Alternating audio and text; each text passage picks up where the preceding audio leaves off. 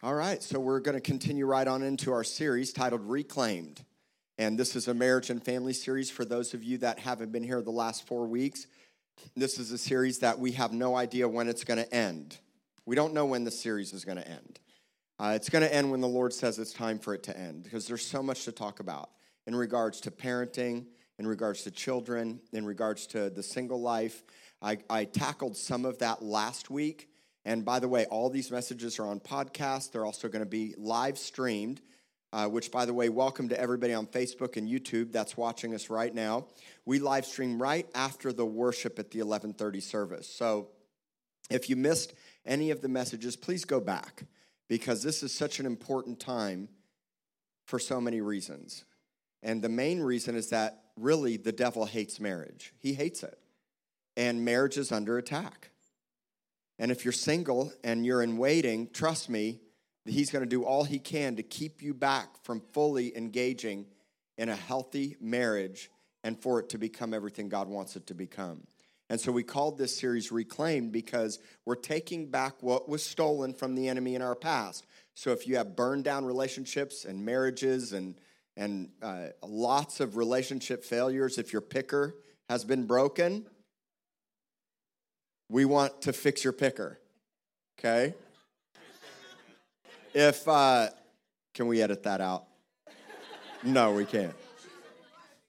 Chooser, your chooser. Okay, yeah, yeah. Uh, if your chooser's not broken, then we want to keep it that way. And what we want to do is we want to see our sons and daughters and families be healthy. And even if you've blown it up and burned it to the ground, the Bible says that the Lord's trades beauty for ashes. And so there's always hope.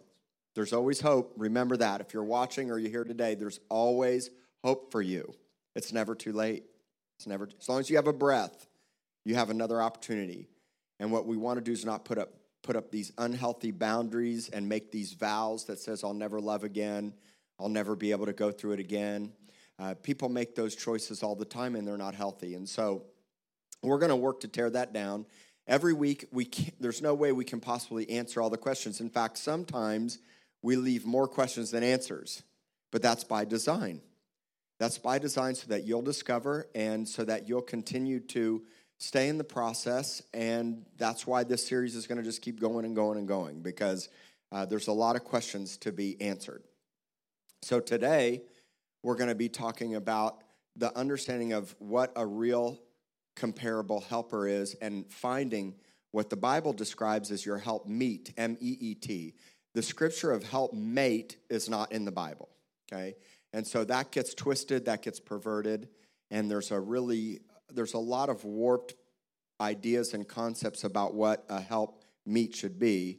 And so we're going to tackle some of that today. And we're going to tell our process, our story about how we discovered how to be the proper help meet helpmate. That's right. We're going to, I'm going to self deprecate today a little bit and tell them myself. Uh, just prepare for laughter because just thinking back about our process of dating is quite humorous because it was very humorous. We've just changed a lot. So yes, we did. And so what, we're going to start off this morning with the scripture in Proverbs. It's Proverbs 18, 22.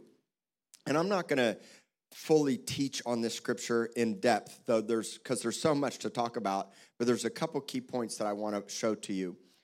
Last week, I talked about how marriage is a promotion. And I do understand that there are people in this world that will never be called to be married. That, that does happen. And it's in the Bible. And being single and solely focused on the Lord for your whole life, there were people that did it in the Bible. And that is also a unique promotion from the Lord. You only know Him all the days of your life. And there's obviously a lot of benefits to that. But for most of us, we're going to be called to marriage and we're going to be called to be together with one person for the rest of our lives. And there's a lot of reasons for that, which is why the enemy hates it so much. Because the process of fulfilling God's original intent from the garden is the understanding of being fruitful, multiplying, and advancing the kingdom all over the world. Right. And marriage, even if married or not, you're supposed to be fruitful. Um, and so you can reproduce spiritual sons and daughters. That's right. So some women are barren and they're not able to have children. And it doesn't mean that you can't either A, adopt, or especially raise up spiritual sons and daughters, daughters all over the world. And the ultimate purpose of being fruitful and multiply wasn't just having babies, okay? Because there's a lot of people having babies that aren't living fruitful lives. Kids having kids, they don't know Jesus, they're raising kids up with fatherlessness and dysfunction. The, the ultimate plan was to raise up spiritual sons and daughters and a prophetic generation of sold out lovers who love Jesus with all their heart and want to give that love away to everyone else around them, okay? And so, whatever your life stage is, whatever it is, it's important that you understand God has a unique purpose for you. Last week, I talked about the purpose in being single. And I talked about how it's a time of being fully devoted in your body, in your mind, in your heart, thinking how to serve and please the Lord. You have this unique opportunity in your singleness to be fully devoted to Him. Not hopelessly devoted, faithfully devoted, right? And so, but in marriage, it has another understanding of what it looks like. So we're going to talk about some of that. In the understanding, let's pull that scripture up, Proverbs 18 22. So, marriage is a promotion. It's something I've talked about a lot. And when we find our spouse, particularly someone who understands what it means to be a wife or a husband, because being a father, being a mother, being a wife, being a husband means something. Let's make sure we understand it means something. And if you don't know what it means, hey, if you don't know what it means, it's important to know. So finding somebody that's in position and confident in their identity is important because not everyone's a wife and not everyone's a husband. So we're in this process of discovery, in this process of learning. And so when you find your spouse, you find a good thing, especially when they're walking confident in their identity of who they are. But we also find something even greater. We find something more than just something good for our lives. We find the favor of the Lord. And the word favor actually ties into the word Eden, and it's tied into God's original intent because the word favor means pleasure, delight, goodwill.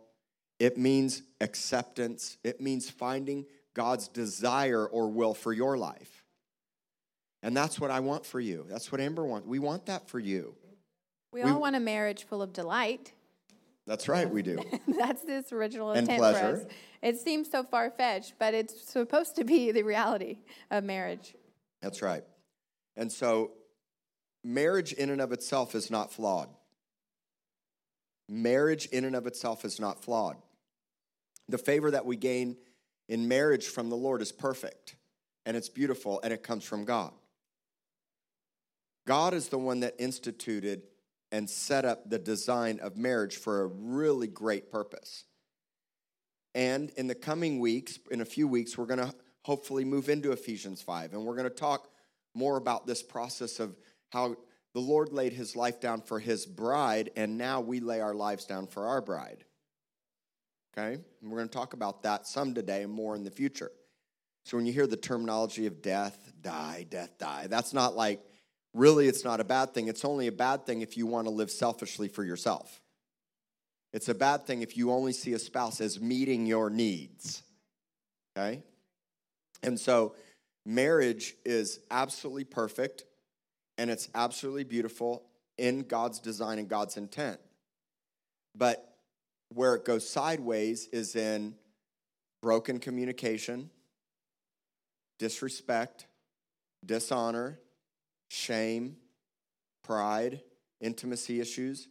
When one or both people are broken and they marry each other, and you have broken, unresolved issues in your life, and that's really, in a lot of ways, why we're here, is to help us all become healthy and help us all become what the Lord wants us to become in a non weird, flaky religious way.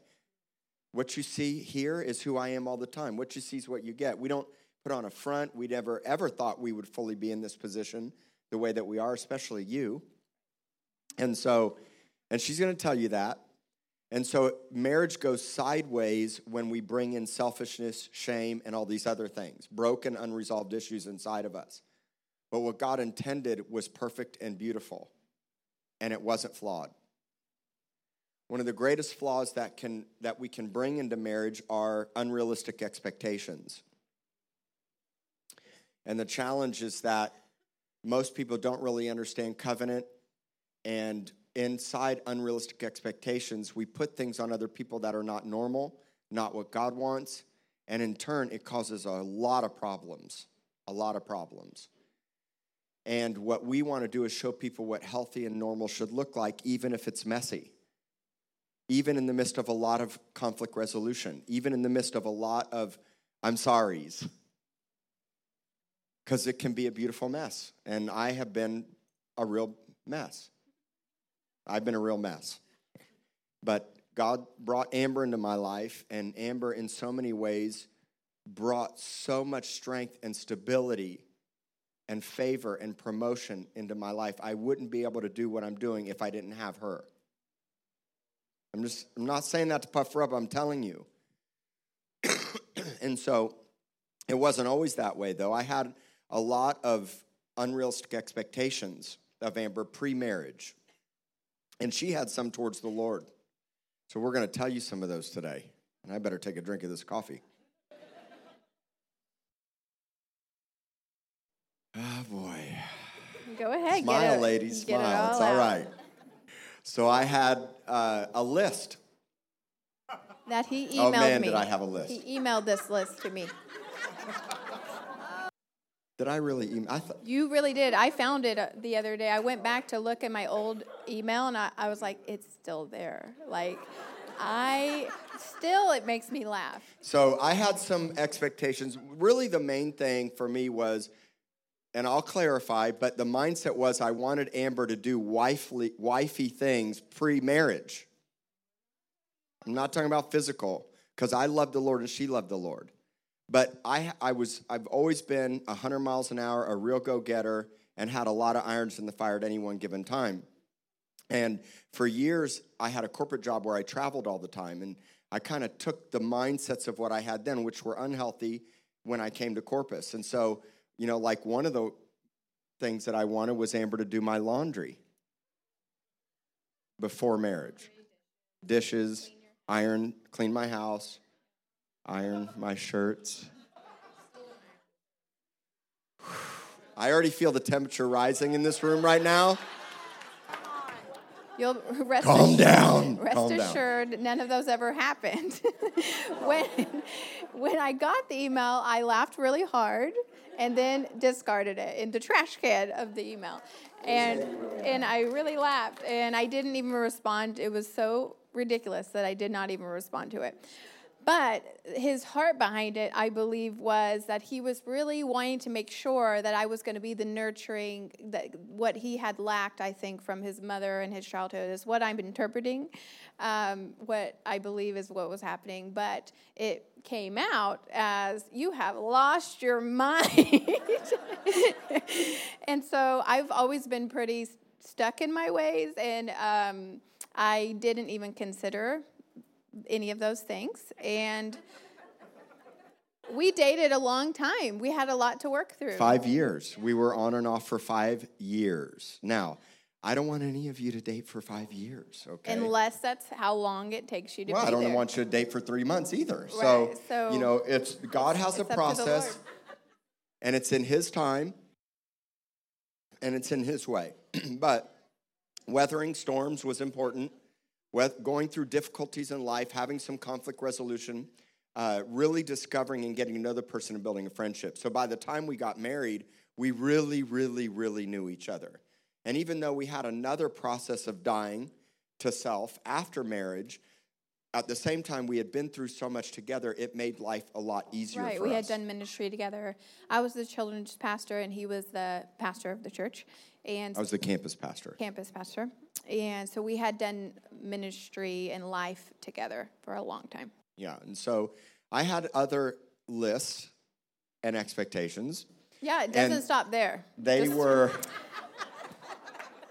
so here's what I want to say is first, there's always a little bit of a hesitation in sharing our story because I don't want you to make your story our story. What I want you to do is take what the Holy Spirit's showing you and build a unique story for yourself. All of us are uniquely different. No two stories are the same. You all have a unique story, and that's why I loved hearing from Don and Doug Wednesday night. And on Wednesdays, we're going to start having more married couples share their story because we can learn a lot from other people's stories, right?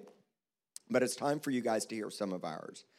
And so I was really, I had a skewed understanding of marriage, and I thought that I understood it. And really, my list, if you looked at my list, I was actually creating and crafting a strategy. I was architect, I was being the architect of my own future and, de- and defining my own self. Like, for example, I wanted a woman that was a, either played an instrument, was a singer, or a worship leader. And I can't sing, nor do I even know how to read music. I, I just am not inclined that way. But he had this picture of like a fiery, probably more like a Misty Edwards, right? Probably, Probably. yeah. Very opposite of me. Um, so he's just very, he wanted a fiery, fired up, high energy. And I have always been this way. I really don't vary off of my steady, um, consistent, but my love for the Lord is deep. It's just I express it differently. You're more, Uh, you're he's introvert. very extravagant in everything and his color choices. Um, stickers, bright and like no, he's, he's bright and loud. I'm like, where's the gray and white? Um, and then no, I like color, but he's just everything about him is extravagant. Bumper stickers, the license plate has to have. When we were dating, you always had a big stickers on everything, like like the name of the church, the name of everything you own or do, and and then the and then the license plates had to have a f- cool name, and it had to be all Hey, so I much. still like that. And you had flames on the side of your truck. I was like, everything about it was like, no, nothing, nothing about it is. I don't want to drive in this car. Like,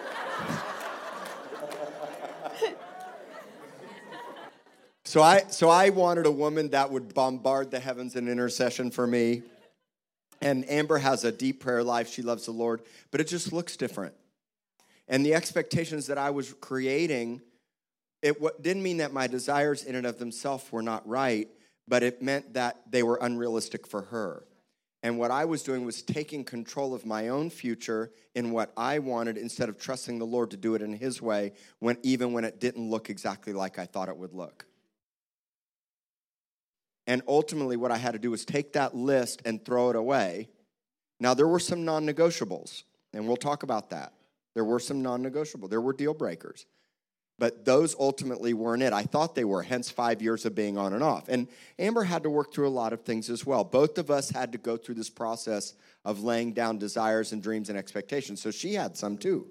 Mine were more of I will never. It w- it wasn't necessarily what She had a lot of I will nevers. I'll never be with this person kind of thing. I had I had told the Lord, I've grown a lot, but I was telling the Lord back then what I was going to do with my life. And She tells the Lord a lot what she's I don't do. anymore. Long gone with that whole thing. um, but I was telling the Lord, I am never going to be with anybody that even touched a drug. Like, just the, the idea of it, I had seen it play out in my family. I had seen it played out destruction in so many ways. I saw the teacher in me saw it as a repetitive thing that I was gonna like if they were if they had a habit when they were young, it was gonna creep back when you know like when they're older. It's anyway. Side note: I just didn't want anybody that had ever touched drugs or had ever been married. David, on the other hand, went to jail for a year for selling drugs. Um, and Get it all out there, is what I'm saying. and has been married and divorced before. So he's told his testimony. I'm This like was the poster child of doing it all wrong. he's a poster child of what I said I would never. And I, um, and then I also did not want to be in any sort of spotlight thing, like or ministry. Like I wanted to be a missionary teacher. I wanted to travel and teach. Uh, that's what my degree is in in teaching. And so I was set on applying before we got engaged. I had already applied to teach abroad. Um, and so that was my thing. And then, yeah, everything went out the window. So all my I nevers, I had to lay down and accept what the Lord had planned for me. So. Oh, right. And I didn't foresee this thing, this whole talking on the mic and all that stuff. Um, I when we were dating, I was in the kids ministry, and I loved being in the classrooms. I was never the girl that was like, "Get me up front. How long do I have to be back here hidden?" No, like keep me hidden. I'm good.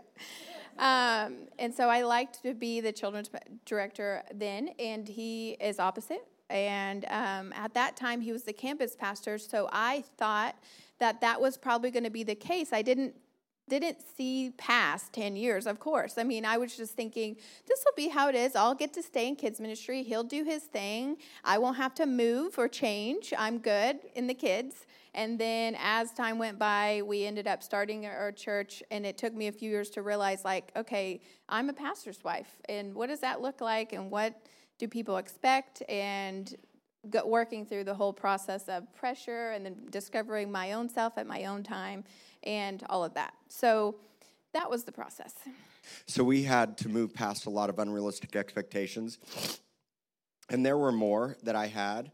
Uh, but at the same time, I had a list of realistic expectations, and they basically were what I would call a non negotiable. And they were critical for me, and they were critical for her too. And we had the main thing, the main thing. That was, of course, we were both born again. She was spirit filled. She loved Jesus with all of her heart, and she was uncompromising when it came to her faith. And there were other things for me, like children. You know, I didn't want to be with somebody that said, I don't like children. And there may be some of you here that feel like you don't like children or don't do well with children, but you got to really take that to the Lord. You've got to take that to the Lord. And it doesn't mean you have to work in the children's ministry, but it does mean you have an understanding that God's about the generations and leaving a legacy, which we'll talk about next week. And so some people will never have children, they'll get married later in life and they can't have children. But you can still spiritually parent and raise up sons and daughters and have a love and a desire because if we don't have that love and desire, we can't see the kingdom continue advance generation to generation. And so Amber was going to school for early childhood development and then went on for her master's degree in education administration. And I loved that. And I watched how she took care of the kids in the, in the children's ministry. And that was important for me because I wanted a family and I wanted children. And I loved how much she cared. Um, so I also loved how I loved the fact that she made me so mad because she wasn't willing to do the things on my list. The madder it made me, the more I liked her. It was kind of the oddest thing. He kept dating girls that would do all of these things, and then he would be bored. And so, so I, I actually, never budged. right. And so here's the thing, you know, every one of you are unique. And so, what you do and how you do it and how you love and how you serve, there's nothing wrong in those things as long as it's spirit led and it's what God wants. Yeah, we're not, don't hear that we're saying don't ever do someone's Right. laundry that you're dating. That's not, it was the point behind the fact that he needed to see a list. That's Yeah. right. And so, by her putting her foot down, actually, that was attractive for me. And what I realized was she was, and over time, I realized that she really was, in a sense, the one who complements, who would, who would be complementing, who would be, um, who would basically fill the areas in my life that needed to be filled that I could never do alone, and, it, and vice versa. She was opposite of me, and we'll talk about that in just a little bit. Um, but her love for the Lord, her organization, her uh, administrative side, the way that she brings structure, planning, those were things that I don't have. I'm way more of a visionary, big picture. I'm not a shaper. I'm not a high doer. Those are the things that she is. But on the flip side, she's not a high influencer and a responder. And so our personalities would soon, Exact opposite on the personality test. we're exact opposite. Yeah. And so Not that those that's things the way, the right way. That's just us. Yeah, like one of the things that I really didn't want, this was on my list of, of expectations. I really didn't want to marry a teacher. You know why? Because I didn't want to be told what to do all the time. He was a mess. But on the flip side, I actually need that in my life. I need what she brings. And the opposite is our strength. Like, for example, you know, Deborah in the Old Testament had a husband whose name was Flames of Fire, but you don't know anything about him. She was the judge of Israel, she was the prophetess. Look at Joyce Meyer Ministries. I, I love Joyce Meyer. I love her stories. I love what she teaches. I've never personally had anything I don't agree with her. But her husband does all the administrative organization and sits on the side. If you flip those roles, that, that ministry would never go where it's supposed to go. And so the opposites actually bring the strength and the unity so that God can do what God wants to do. The challenge is, is if we don't lay our lives down for one another and get a healthy perspective, instead you butt heads and you fight and you don't harness the strength of what God wants to do. But you'll never be able to do that without the Holy Spirit and laying your life down for one another, ever. And so those were critical, important things to me that I discovered with Amber, and I realized ultimately in the time of, of process that I didn't want to live without her for the rest of my life. I knew that she was going to be the best thing that could happen to me outside of Jesus. And so I pulled the trigger. Pulled the trigger. Um, so some of my. Well, I had another statement, and it has something to do with the toilet. But let's just put it this way. Oh gosh, I did I what I what needed to thinking. do. wow. right. So it was That's quite right. the process. This five years, but it, my non-negotiable was that I wanted a patient and loving and kind man. I didn't want a man with an anger issue. That was probably one of my top my top things. I had seen that play out in relationships in my personal life, and I did not want to ever get in a dating. And that's what I would say that I am. I lean more towards dating longer than I do shorter. I know that it can happen. Great, good for you. But me, practically, I think there's there's beauty in, in time because you can be great when you're dating because it's easy and you're in love. But if you date long enough, there might be a trigger and you get to see the real person. Um, and so that's when an anger, uh, uh, you know, something could come out like anger or any other thing uh, when it gets hard. So we weathered a lot of storms. We did a lot of ministry, and I got to see how he acted, how he reacted when things happen. And there was never one single time in the five years that I saw him get a temper or get angry or ever yell at me or lash out at me. He was always patient and loving and kind. And that's what drew me to him the most his heart and So- his heart for others. So we had lordship, and if you didn't start it right and made mistakes, which we made mistakes, but lordship is the answer to everything. Keep it simple. Get bridled in your mind and bridled with your mouth, bridled in your heart, and, and really genuinely lay your life down at the cross. And for everyone that's single here, don't consider somebody just because they're hot or just because they make money or just because they seem to have their life together but they have no lordship. If you're not bridled by the Holy Spirit, eventually, mark my words, eventually, the animal nature will come out. That's the carnality side of people, right?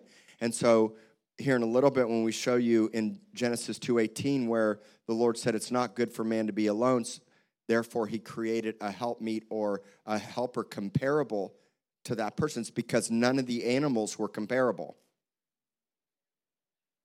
And so comparable and compatible go hand in hand. And when one person is carnal and the other isn't, or both people are carnal, you have two animal nature or human nature people not bridled by the Holy Spirit. Now, at some point in this series, we're going to talk about what happens when you're married to somebody that's not bridled by the Holy Spirit or doesn't have lordship or is an unbeliever. In fact, you know the Bible has a lot to say about being married to somebody what I that doesn't know the Lord or is an unbeliever. What I want to do is help keep all of the future relationships from going that direction. And if you're in that direction, give you the tools and the resources that you need. But there's a lot of singles coming. This church is growing. There are hundreds of young adults and singles. And as this church grows to a thousand people and beyond over time, in God's timing, more and more are going to come. And more and more couples are going to meet going to meet each other and start dating and hopefully get married. And hopefully both people will have lordship, they'll be bridled, they'll be spirit filled.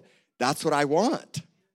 You'll, you'll be raised in the same church. You, you'll have like minded visions. You won't have this weird thing going on. You know, I counsel couples all the time that one grew up Catholic and one grew up Baptist.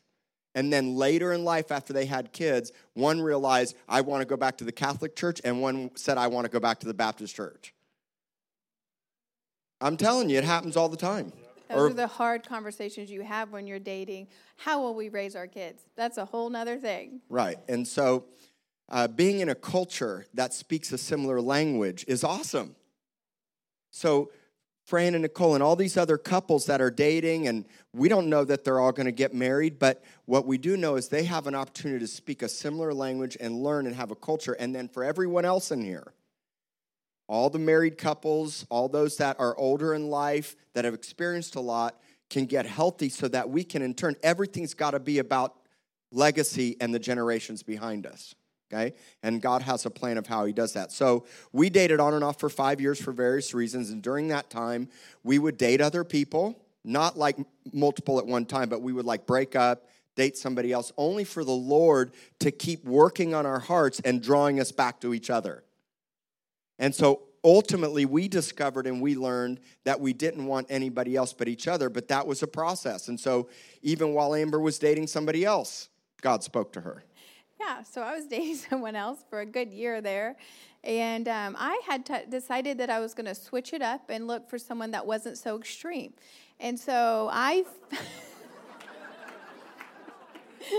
I, he was just, he's a lot to handle, like really. And I was. only one woman for me. Yeah, I mean, right he now. hit me with the list and the crazy and the, uh, I mean, I was just like, okay, and this is not, nope, we're going to be done here. And then, and then I ended up dating somebody else for, a, I feel like it, to me, now all of this is kind of a blur, but rehashing this in this series is interesting. So I think it was about a year that I was dating this guy, and he he was very chill, a lot like me.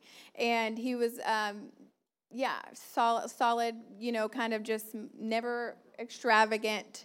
And um, no desire to be in ministry. Right. Yes. So easy. Everything. it would have been so easy. No. Anyway. Um, the point of the story? Okay, I I was dating I was dating him, and towards the end, like we were really in, in love with each other, and I, well, well, I thought we were. He was he was really into me, and I knew that he was making remarks towards a future, and we were making decisions because he was going to move, and it was getting to that point in the relationship. And then I had a dream one night that I married David. This one. And and it was so. I was in secret intercession that night. Let me. I was bombarding the heavens. Yeah. At the time, break him up, Lord. Break him up. He probably was. I really think he was. I really do think he was doing that. And um, I think there was a few other people praying that that would this would happen, but I was never like it was done in my mind and my heart and my yeah we were done completely wasn't into him i had already shut that off it was just too much too much to deal with and um, so but we resolved that thank right God. it's been a long process and right right right yeah came a came a long way and i had this dream and i woke up mad and frightened and like there is no way I'm going to marry him. Like this this has got to be one of those pizza dreams. This this this really can't be real and um I said to the Lord that morning, like, this can't be. I'm talking serious talk with this other guy, and I don't even, we don't talk. We hadn't talked the whole year because you know how when you break up and then there's that awkward phase where you're like, eh, we just avoid each other, go this way, do go. And we worked at the same church, so we would just literally avoid each other. And he was the pastor, and I was the children's director. And so when we were broken up, we sat like five seats apart on the front row. But, but I was always looking down the aisle. yeah! Uh, one eye on Jesus and one eye on Amber. and so this was during the season where we set apart. There, and all the breakups and together, we were together, that everyone in the church would see that we were sitting next to each other. Yes, Marley remembers few of you remember this fun little phase in our life. And then when we were uh, broke up, we scooted apart. And so that was a long breakup because I was really discovering what I wanted. I was young, I was 22. So Anywho, I had this dream, told the Lord the next morning, if you want this, then you're going to have to completely change my heart, my desire. You're going to have to turn me to be attracted to him. Like I had shut it off. You know how when you just completely shut off? Not that he's unattractive to me, but I was just had it was done. So She can't keep her eyes off me I now. just I'm can't telling handle you. myself. And um, anyway, it was not. It was not. This is this is this is the most fun I think I've ever had in Oh, church. so fun. So fun talking about everything. Okay, and then I I was serious when I told the Lord, if you want that, you're gonna have to do like a miracle in me because it's not happening. Um, and of course, as time would tell, like that, that like a week or two after, something happened to where we had me and this boyfriend had that come to Jesus talk about how we raise our kids and all of that, and it was a lot was revealed, and I was done. So I sent him an email and broke up with him. I still feel like that was wrong. Anyway, um, and and then and then it wasn't it wasn't that far. I have asked for forgiveness about that, and I had to ask for forgiveness in my email too. yes, these emails. Emails are the way you do it when you don't want to talk. Or text message. Yeah. Um, anyway, um, then it wasn't soon, it wasn't far after that that he started texting, and somehow it, he was pursuing, and then slowly but surely my heart turned towards him, and that's how that happened. And so God changed our hearts and began to work on us individually and understanding that it was what He wanted. And ultimately, the Lord knew what was best for me and knew what was best for her. What we had to do was get in line with that. And what we had to do was to trust Him and to allow the Lord to work in each of our lives His way. And so, so again, a lot of the things that I wanted for Amber were right, but either they were unrealistic for her or they were out of the right time. And so that was a process of me fully trusting the Lord. In fact, early on, the Lord told me that I can't push her in anything spiritually because if I ever pushed her, she would push back. And so pushing her, trying to make her to be something else than what she is, would only cause her to rebel against that or say no way or push back against it. And so what I had to do, and I did learn this early on, was I had to really put her in the Lord's hands and trust that God would work on her individually and uniquely in his way and his time. Like there were prophetic words over Amber even before we got married and ever since we've been married that she would be preaching and having a microphone in her hand and teaching and doing the things that she said she'd never do. But I couldn't push her, I could only encourage her and support her as the Lord was working on her heart. Right, because then it just felt like pressure to me. So That's right. And so a lot of desires and understandings had to shift and had to change. And we had to allow, allow the Lord to work in His unique way in His timing. Right. So, like we were talking about with the process of me discovering my role in the church and actually coming to a linked vision with him to pastor a church, uh, that was a process. And um, the first the first few years we were in a fellowship hall and I was having babies. So that is the reason why David ran with it. And there were bright yellow walls and blue walls. Yeah. And there was no structure. I wanted to paint, paint flames on the wall, but You finally drew the line. That's right. That's good. And um, and I don't even know what was happening. I was just completely taking a back seat on that, and I focused on the kids. And it was in a slow process of him being patient for. That's how the Lord worked on me and slowly spoke to me about stepping into more of a leadership role. That's right. So things. That's why I can't. I know I'm. I am being so repetitive with this, but I can't emphasize the Holy Spirit in your life. I. I can't emphasize it enough for you. What I don't want you to do is take is get any is take principles and then beat each other up or think that's the way it is. You've got to have the Holy Spirit working in your heart because the only way this worked for us was with the Holy Spirit. Right. And the death process that we talk about so much in marriage, it doesn't mean it's the end of your desires and that the Lord just negates anything that you had in your mind and your heart to do in your life. It just means it's going to look different and better. And so right now my life is different and better than I could have ever dreamed or planned.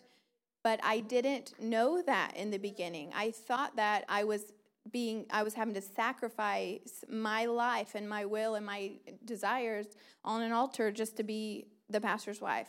But now that I've slowly let the Holy Spirit lead and let him lead, lead me, but not in a pushy way. That's what the helpmate thing is. It's a slowly lifting up and encouraging and not pushing me into something. And that's what made the change. And now I can't even imagine my life any different. So. Yeah. So death, Hey. it's just the whole. yeah. It's the concept of death equal equals life. So you lay your life down, you get something better because he his thoughts, his plans are higher than what we could ever dream or imagine. So, so pre-marriage, and even honestly, in the first several years, there was this process of letting go of all the things I thought I wanted, because I went into it with a mindset of everything about what I wanted, and it was the Lord that would have to shift to making it be not about me, but about her. Because we'll get to Ephesians five, and you can go study that out in advance, but Ephesians 5 really helps us to understand marriage and being unified as one flesh and how Jesus laid his life down for his bride. And so one day, many years ago, Amber said to me, we were we were we had a lot of meltdowns in, in early marriage. Just it's the process of laying our life, a lot of conflict. But the good news was is it never got because I was bridled by the Lord, even if I didn't handle the conflict right or it got messy, both of us were able to go back to the Lord and have forgiveness in our hearts because we were committed and we honored the Holy Spirit in our relationship. Even if we messed up, we were quick to ask for forgiveness and even tell the Lord we're sorry and each other we're sorry. And so one day, Amber said to me, she said, I feel like you love the church more than you love me. And I'm just telling you, that hurt. I mean, that hurt. Man, that hurt. And I got so offended and I got so defensive. And I, and I thought, how could you even remotely think that? I, I mean, I live with you. I do. I work so hard for us, and I got so defensive, and I got so offended at that comment that she said. And that day, I happened to be going on a trip, and as soon as I got on the plane, a few hours later, as soon as I sat in the seat, I heard the Lord almost audibly say to me, "You know she's right." And I was just like, no, Lord, I don't know that she's right. How? Show me, please, how? And this is years later into the marriage. And the Lord took me back to my childhood. And what he showed me was how I was raised in a single parent home by a father. I spent some time with my mother, but it was always separate. And the time I spent with my mother, she just spoiled me. Everything was about me. And being raised by a single father, I never saw what healthy relationships and marriage should look like. And I had an absence of a mother in the home. And so, growing up in small town Missouri, I really looked to women to meet my needs, to fill a void in my heart. So, my understanding of relationships with women had always been a little bit skewed from, a as from the time I was young. I had a stepfather that came into my life and raised me and, in a sense, rescued me as an orphan.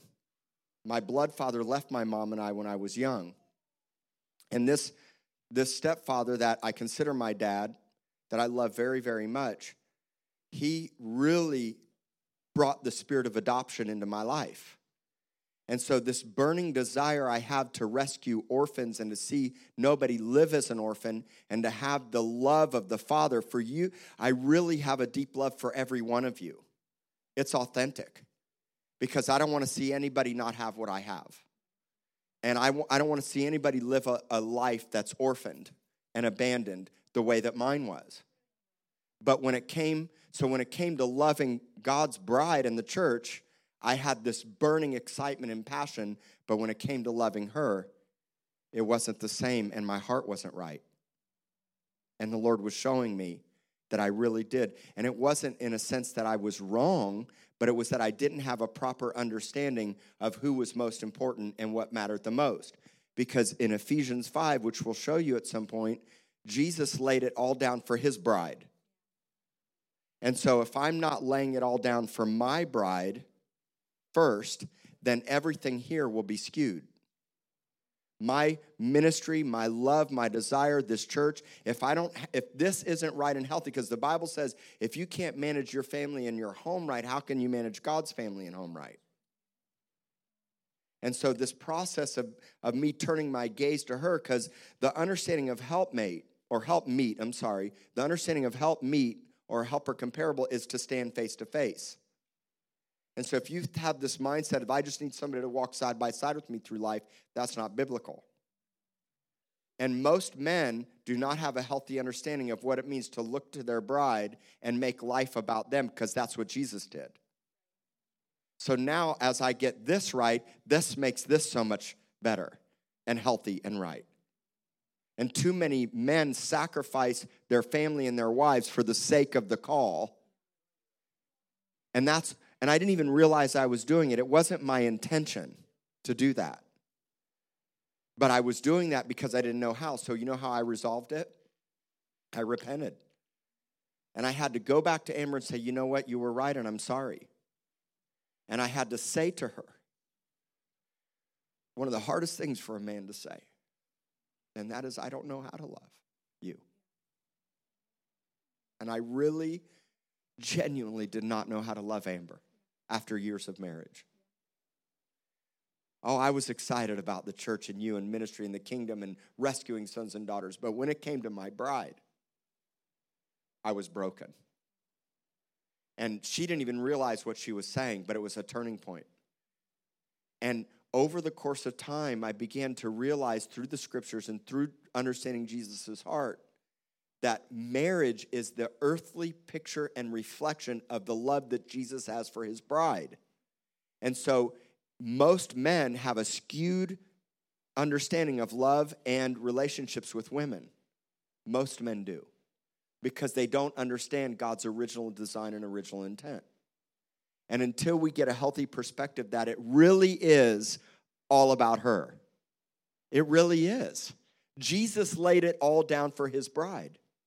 So now everything that we do, everything that I do is with the mindset that if I propel her and if I make her to, if I support her and encourage her in everything that God has called her to do, and I make her my focus and my priority, then everything else in my life will blossom and bloom because we talked about this in day one of this series. If we're off, everything else is off. I can only go through the motions and pretend for so long. And if I'm turning away from her, then the scripture says something profound happens. Yeah, in 1 Peter 3 7, in uh, the Passion, it says, Husbands, you in turn must treat your wives with tenderness, viewing them as feminine partners who deserve to be honored. And the main thing I want to focus on is that another way to say the tenderness, um, instead of tenderness, you could say intimate insight or consideration of what they desire and delight in, not ignorant of their preferences. Instead, lifting up and motivating one another. So, and it goes vice versa because in marriage you're one. So it's not just husbands do this for your wives, it's wives do this for your hus- husbands, preferring them, not thinking about what they desire. If that's always on our mind, I have I have trouble thinking you'd have a, a not a great marriage because if you're always trying to prefer the other, things are going to be good. Now, I want to clarify that this is not in regards to an abusive relationship. So if you are being um, physically abused or emotionally abused, um, this isn't, we're not telling you to lay your life down, be submissive, be a doormat. That's not at all. This is talking about marriages that are both trying to, at least one of them is trying to strive to know the Lord and to follow the Holy Spirit. If you are in the other um, situation, my advice would be to get help um, and to tell someone and to not allow it. Um, side note, that was the Holy Spirit there because I don't want anybody to think that this is all about just meeting, preferring others whenever it's unhealthy. It's not that. And we can do our best to help you. We're trench fight, we're a trench fighting church. I want to create a culture where everybody's not doing their own thing. We're all loving and preferring one another. And at some point, this thing's going to, it's already starting, but it's going to take off where life organically is happening. And now you're in relationship with so many people and you're breaking bread and you're doing life that when things go sideways or get crooked, you got people surrounding you and supporting you and strengthening you. And so if you're going through it, get help. I mean, we'll do we'll meet with you. It may take some time. We need other marriages to work with other marriages. We're working on that in regeneration, and we're working hard to fill this gap of marriage and family, which is why we're doing the series. Right. Um, so, but the main thing is you want to do this. You want to honor your your spouse because you don't want your prayers to be hindered. You want this communication to be the best all of the time, and it does say in the scripture that that he will it will hinder your prayers. That's right, verse eight. Um, yes, sorry, right. So that nothing will hinder your prayers. So in honoring and preferring your other, um, you are you have a direct line, and he's going to be hearing you. Um, you don't want anything to get in the way of that. That's right. And so if if my heart is not united to propel her in every way, and I think that I can come to the Lord and do His thing on the side, uh, my prayers will actually be hindered. The Bible says that. And so I don't want that. And now the Lord is gracious, He's kind, He's compassionate, He's long suffering. Make sure you understand that. There's still hope. It's not like the Lord left me out to dry when I wasn't treating her right. right. The point is, is that we're discovering and we're learning. In fact, a lot of these things we're teaching you, we're only really learning in the last season. And we've only been married six and a half years. So we're learning and we're discovering. And we can learn from other marriages that have been married 20, 30, 40 years in this room. And so I want us to conclude with this understanding of help meet. We've talked about it a lot, and I want to help you have a healthy perspective of what that means. And so I want to show you the scripture first in the New King James Version. It's Genesis 2:18. And in Genesis 2:18, it says that the Lord God said, "It's not good that man should be alone. I will make him a helper." Or I'm sorry, I will make yeah, I will make him a helper comparable to him. This is New King James Version. So think about that word comparable. Now look at it in the King James.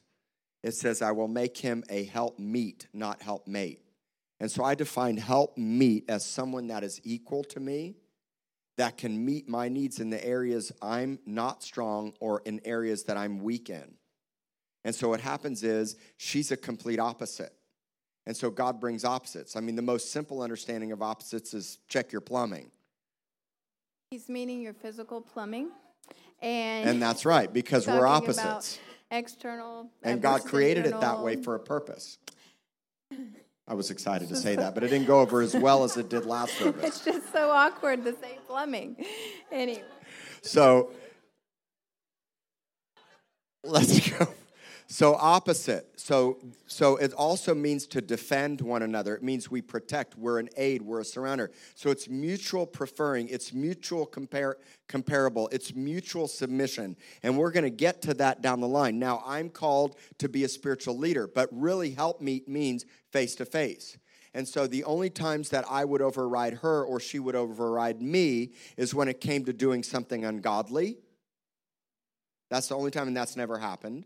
Or number two, if she can't make a decision or she's not sure or I'm not sure, at some point one of us gets the download and we defer, like in our kids' names. right. In a lot of ways, I hear the voice of the Lord on big decisions in our personal life first, and I'll come to Him. And in the beginning, He would usually dismiss it. And as time goes by, He's gotten to where it's a quicker thing. Like if I hear what a decision for our kids' schooling or whatever, I'll be really invested in prayer and I'll get a word uh, and I'll tell him. And now he's a lot quicker to be like, okay, I'm going to take that to the Lord. And then he comes back. I think I've heard the same from the Lord. Oh, that's good. Yeah, like on, on our son's name, Zion, I was very apprehensive of, of naming our son Zion David. I really was. And there were reasons for that. I thought, man, it's such a strong Hebrew name. It's like so strong. And it's a strong Jewish name. Not that there's an issue with that, but I just wasn't 100% sure going forward with the times we live in. And did I really want that name for my son? So I was back and forth. And then I was sitting at the light at Ennis Jocelyn, and the Lord spoke to me, and He said, "That's the name for your son. You know why? You know why your wife wants that, don't you? Because she said to me, I know that's the name. And I said, I don't know why. She said, Because my bride is longing for Zion. And I said, oh. Okay. And I came to her and I said, You're, Let's go for it. And I couldn't imagine not naming our son Zion at this point. And so there are a lot of things that I've learned to lean on her because, again, remember, we're equal. And though I'm called to be the spiritual leader, look at it in the context of I'm the one ultimately held accountable.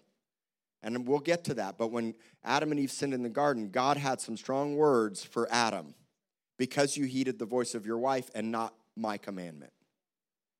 And so there's this understanding that God really holds me accountable and holds the man. And again, I said this before, but I think all the women would want a man that's a strong spiritual leader.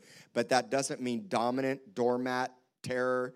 It means I'm fully submitted to my bride because the word helper or help helper and helpmeet is the same thing that Jesus does for us and what the Holy Spirit does for us, and it's the same thing we do for God's bride. So I'm actually a helpmeet for you. I'm a servant for you. I'm an aid, a surrounder, a protector, as a shepherd. And now you become that for one another and for all the new sons and daughters and the people that don't know Jesus in this world. We are the we actually help Jesus. I preached a message once titled Taking Care of Jesus. Because Jesus says, as much as you've done for them, you've done for me. As much as you do to the least, you do for me. And so there's this mindset that I'm fully laying my life down for her, and I'm an aid, a surrounder, and a protector, and I have responsibility from the Lord to love my bride really, really well. And on the flip side, she does the same for me. And we work together now as a team because more often than not, God is speaking to her, and I'm le- learning to lean on her, and that's the way it is with the bride on earth. And we'll get to the bigger understanding. It's a great mystery, by the way, just so that you know. Read the last few verses of Ephesians 5. Paul says, This is, I mean, these are difficult things to explain. They're great mysteries. Marriage is a picture of Jesus and his bride on earth, but it's also a picture of us being united together as one. It's powerful. And we're learning and we're discovering. And that's the joy of what we're doing. And so I want to show you one thing. Bring that scripture up of comparable in New King James Version. I just looked up the definition of comparable. It's someone that is, well, the first, I will say Webster's got it wrong in the first one because it said it says a relationship that's without conflict. I said, boy, did they get that wrong. Because God refines us. You know, in, in marriage in premarital counseling, what I talk about a lot is conflict resolution. Because most people learn how to resolve conflict by the way that their parents did it, or what they've seen in the world, or manifesting tempers and anger. And God had dealt with me on that. And so the comparable is also someone that is able to be likened to one another, or similar, or equivalent in quality, and worthy of comparison. And comparable is also tied in with the word compatible when most people get divorced, when I got my first divorce, the judge signed the paper and he, he didn't even want to hear the story. He said, So basically, you're not compatible with each other. Incompatible is most people divorce based on that. In the kingdom, comparable and compatible looks like something.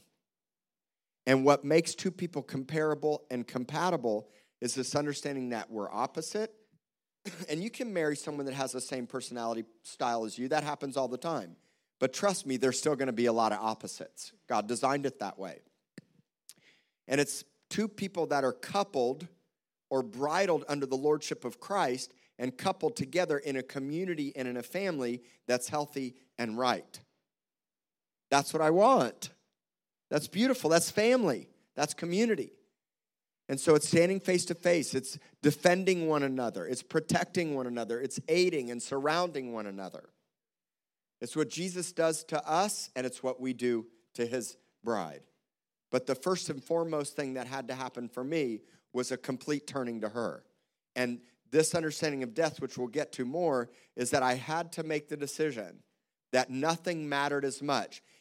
If we didn't get this right, this didn't matter if we had to shutter the doors and shut this thing down, then that's what we'd have to do. And it didn't matter what anybody else or said, what anybody else thought or said. Because if I don't make this first and foremost, eventually this will crumble. Like so many churches and pastors have.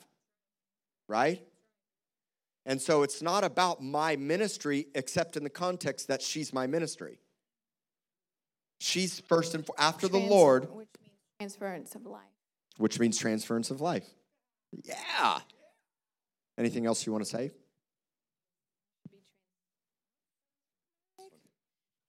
You should be transferring life. Your ministry first is you and the Lord, then your spouse, and then your children.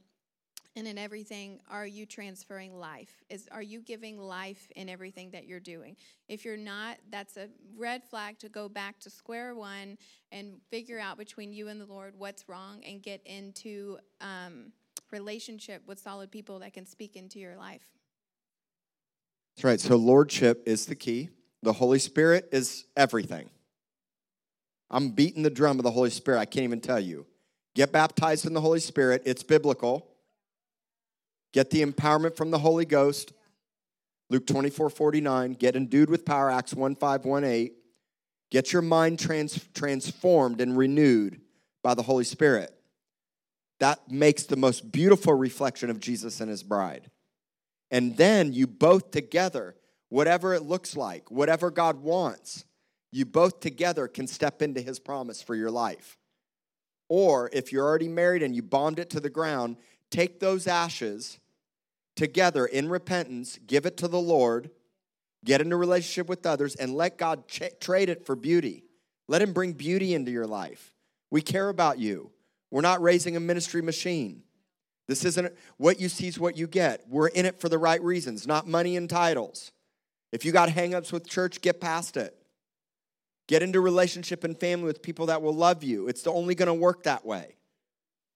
The sustainer is community, not the church. It's the community, it's family, it's, it's the body of Christ. I need men coming to the men's ministry and women going to the women's ministry and everyone 40 and under going to regeneration. And it may be small and imperfect now, but if we'll all commit to the process of discovery, trust me, it will become a mighty force that can't be stopped. And will transform the city because of family and community and life, and will become the army that God wants us to become. And I'm gonna tell you something.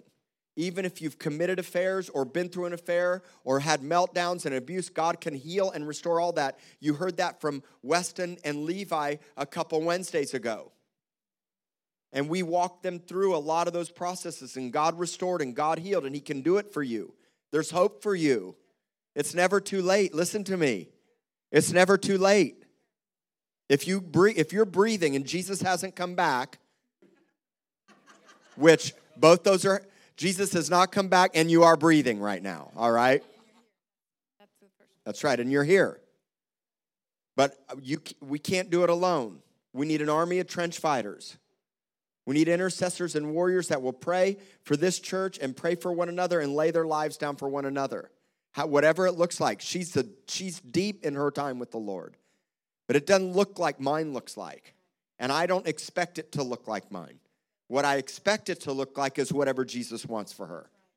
And then I propel that through lots of love and patience and encouragement and tenderness and kindness and preference. And so this morning, we want to pray for you guys. And here's who we want to pray for. Okay, you think about if this marks marks your life. Next week we're going to talk about children and legacy. And we'll keep coming back to the marriage thing repeatedly. But I want to pray for those of you that are living with unrealistic expectations, like we were. We want to pray for those of you that really just didn't have a good understanding and you just need to kind of repent, say, I think I might have got this wrong. I think I had the Bible misunderstood. I don't really didn't really understand, but I, I understand now. But I want help and I need prayer.